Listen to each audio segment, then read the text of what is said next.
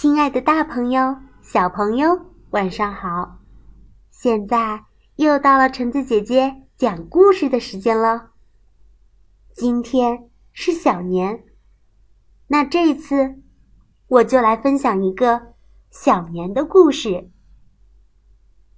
小年的故事，思南改编，朱成良绘画，连环画出版社。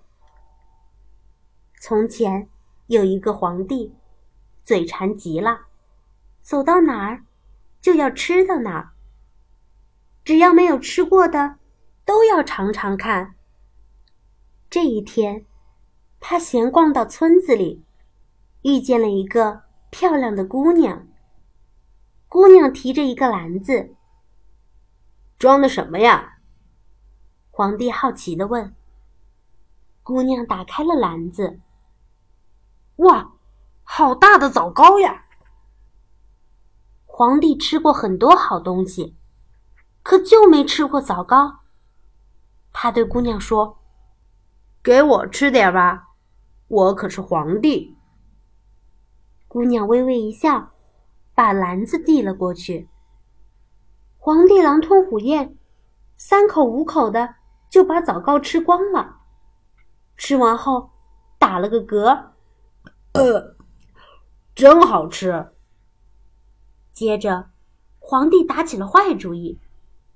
我要把这姑娘带回皇宫，让她天天给我做枣糕吃。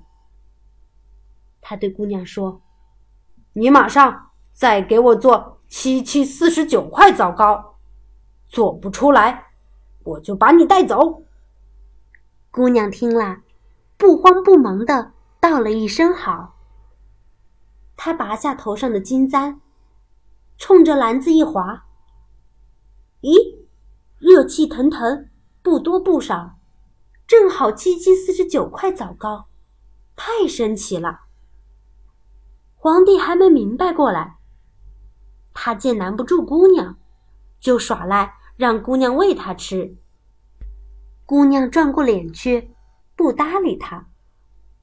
皇帝生气了，非要把姑娘带走。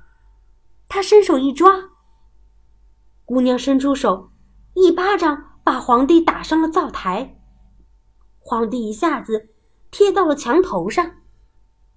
这下坏了，皇帝想下来，可怎么也下不来。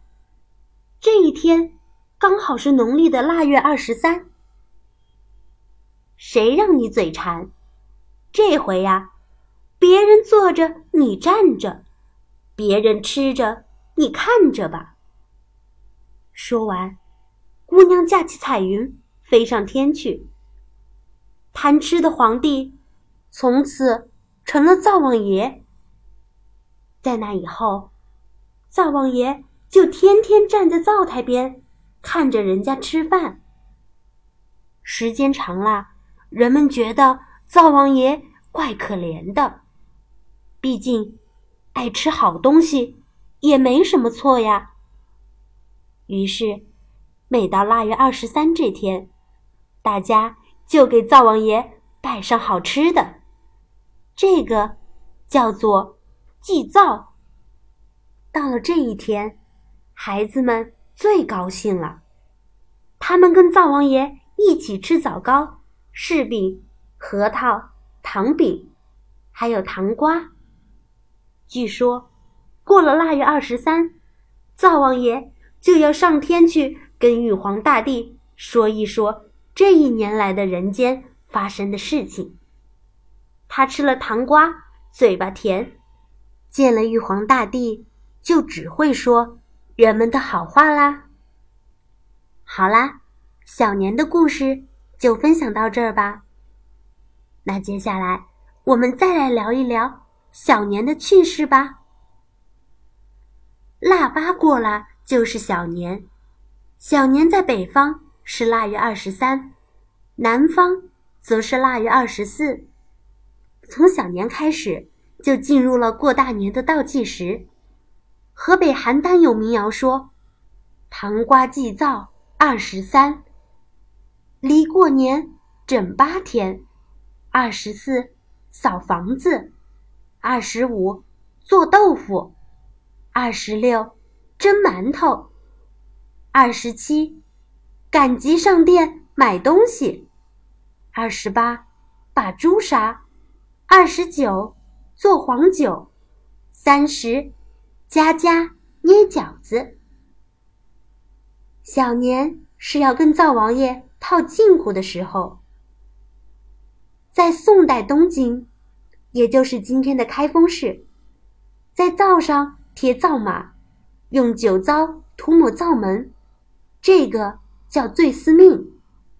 想让灶王爷醉醺醺的上天，糊糊涂涂的交差，不打老百姓的小报告。但是老让灶王爷醉着也不合适，所以人们用麦芽糖祭灶，用糖。粘住灶王爷的嘴巴，让他嘴巴变甜，上天多说好话。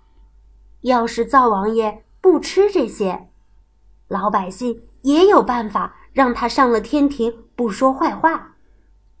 据说灶王爷平时要记人间的过错，屋里的灰尘是他的笔记本，所以老百姓就在祭灶这天打扫屋子，赶走灰尘。让灶王爷呀无话可说。好啦，关于小年，我就分享到这儿喽。我们下次再见吧。